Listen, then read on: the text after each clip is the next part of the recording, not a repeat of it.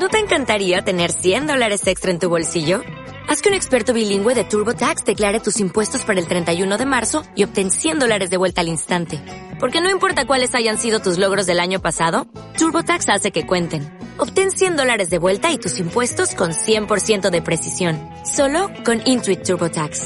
Debes declarar para el 31 de marzo. Crédito solo aplicable al costo de la presentación federal con TurboTax Full Service. Oferta sujeta a cambios o cancelación en cualquier momento.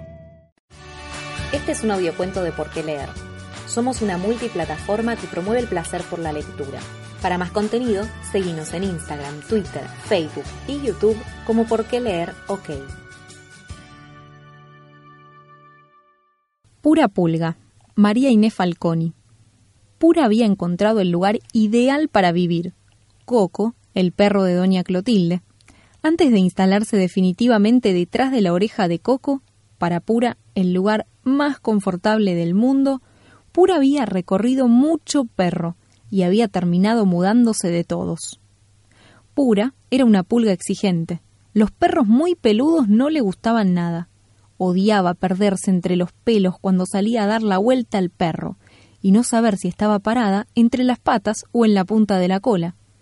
Así que a la segunda vez que se perdió, decidió mudarse a un perro menos confuso y saltó, lógicamente, a uno que tenía el pelo tan corto que casi parecía pelado. Un desastre. Primero se moría de frío, porque esos pelitos ni siquiera la cubrían a ella.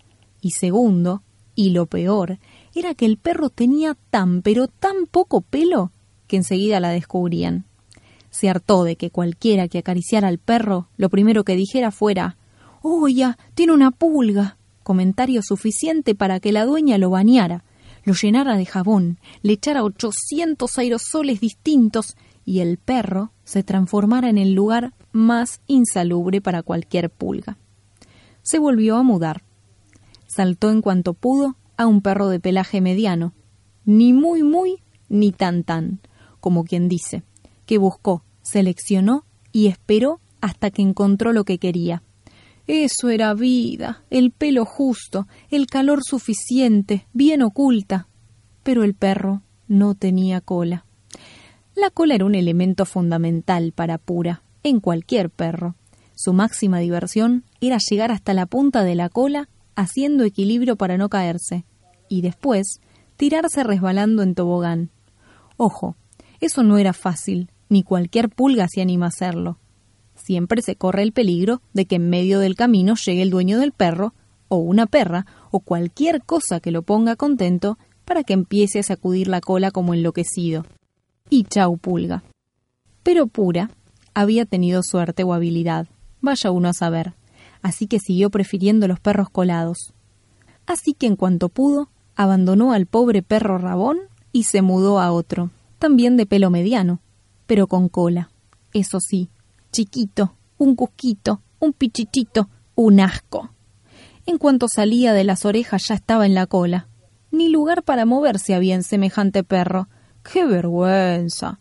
Pura estaba decepcionada, y ya pensaba que el perro ideal no existía cuando lo vio.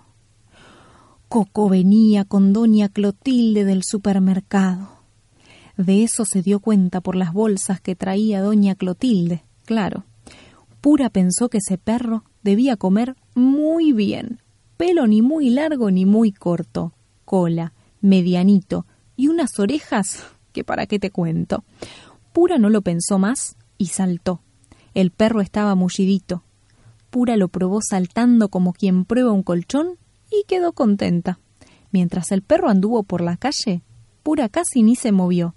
Sabía por experiencia que si el perro notaba su presencia, podía sacudirse o rascarse y dejarla tirada sin consideración en el medio de la vereda.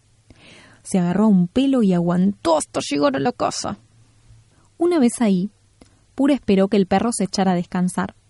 Si venía del supermercado debía estar cansado, y así fue. Mientras doña Clotilde acomodaba las cosas en los armarios, el perro se tiró en el piso de la cocina.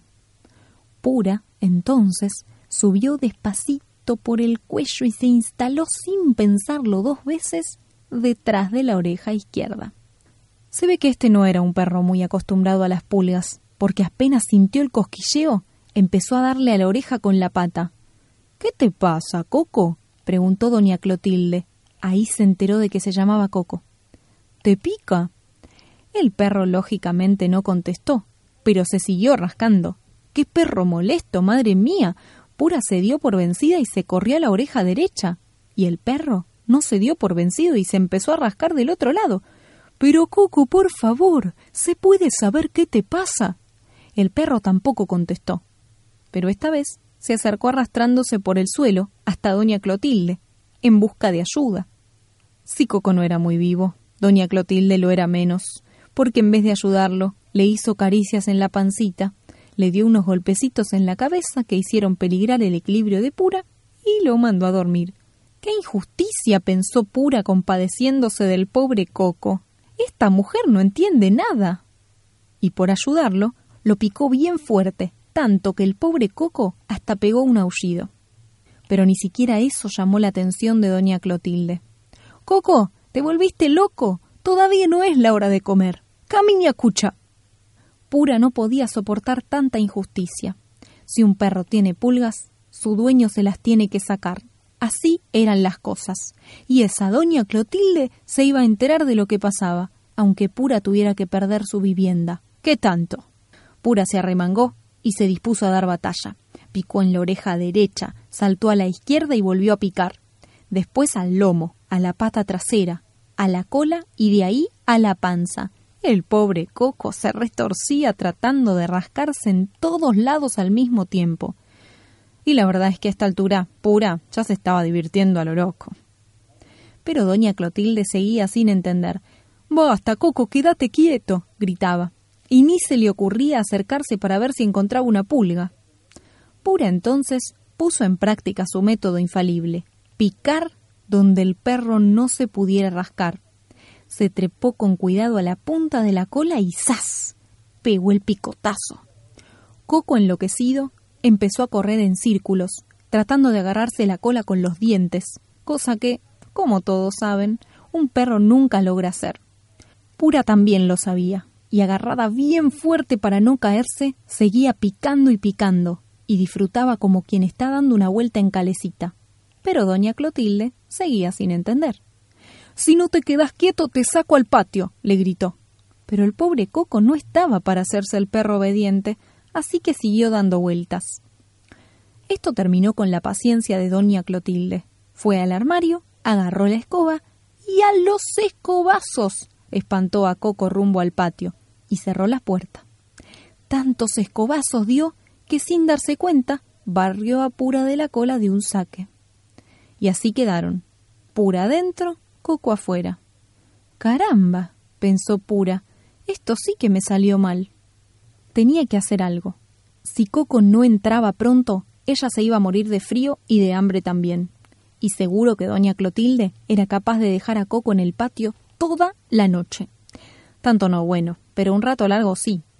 Pura no podía abrir la puerta, ni ladrar, y para colmo, el tonto de Coco, feliz de que nada le picara, se había echado en el umbral a descansar.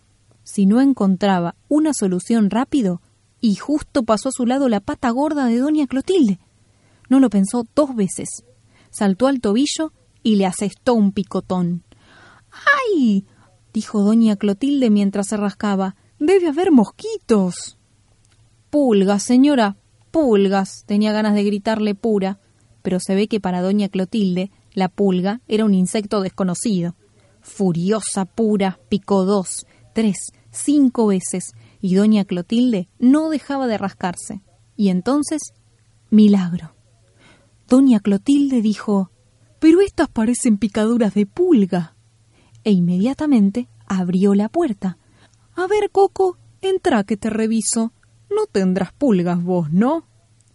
Como si un perro pudiera elegir tener pulgas o no tenerlas. Pero Coco, inocente, entró moviendo la cola, y ahí la vio.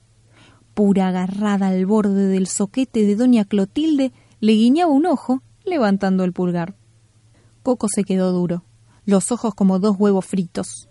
Había sufrido otras pulgas en su vida, pero ninguna le había guiñado el ojo. Atemorizado, empezó a retroceder. Vamos, Coco, ¿qué te pasa? ¿Viste un fantasma? Claro que Coco no pudo contestar, no una pulga. Venga, mi divino, dijo doña Clotilde haciéndose la simpática y arrodillándose en el suelo. A Coco no le quedó otro remedio que obedecer y sin perder de vista pura, se acercó con la cola entre las patas. Pobre. Doña Clotilde, con amor, lo revisó de adelante para atrás y de atrás para adelante, de arriba hacia abajo y de abajo hacia arriba. Ay, hay amores que matan, pobre Coco. Solo faltó que lo sacudiera cabeza para abajo para ver si caía una pulga. Ni una sola pulga, sentenció contenta. Así me gusta. Coco movió la cola, feliz frente a la aprobación de su dueña, que para remarcar su alegría le sirvió un llenísimo plato de comida. Coco estaba encantado, aunque no dejaba de mirar de reojo a Pura, que seguía agarrada del soquete de doña Clotilde sin saber qué hacer. Había encontrado al perro ideal, y ahora no podía vivir ahí porque su dueña, la espantosa doña Clotilde, lo iba a volver a echar al patio en cuanto Coco se rascara. Y la verdad, Coco le caía demasiado simpático. Tampoco podía quedarse toda la vida en el soquete de doña Clotilde. Entonces sucedió algo inesperado. Doña Clotilde se agachó y levantó el plato de donde Coco estaba comiendo. Basta, ya comiste demasiado, te vas a poner muy gordo, le dijo. Coco la miró triste. Era un perro obediente, después de todo, y sabía que cuando doña Clotilde decía no, era no. Pero Pura no era obediente, no aguantaba pulgas como quien dice, y furiosa con doña Clotilde, le pegó un picotón. Coco movió la cola contento. Si los perros pudieran reírse, se hubiera reído, pero no pueden. Pura pegó otro picotón y doña Clotilde empezó a saltar en una pata. Evidentemente está lleno de mosquitos, dijo. Coco se revolcó divertido por el piso y Pura saltó de la alegría. Doña Clotilde tenía su merecido. Al tercer picotón, doña Clotilde, desesperada, dejó el plato de Coco en el suelo. Voy a prender una espiral, dijo. Entonces Coco, antes de empezar a comer, le guiñó un ojo a Pura, y Pura, feliz, le saltó a la cabeza. Coco comió su comida, y Pura se acomodó detrás de la oreja, pero no lo picó. No lo picó nunca más. Cuando se moría de ganas de picar a alguien, saltaba al tobillo de doña Clotilde. Y cuando doña Clotilde trataba mal a Coco, también. En la oreja de Coco solo dormía. ¡Y qué bien! Este fue un audiocuento de Por qué leer. Si te gustó, te invitamos a seguirnos en Instagram, Twitter, Facebook y YouTube como Por qué leer OK. Ahí hay más contenido donde seguimos promoviendo el placer por la lectura. Hasta la próxima.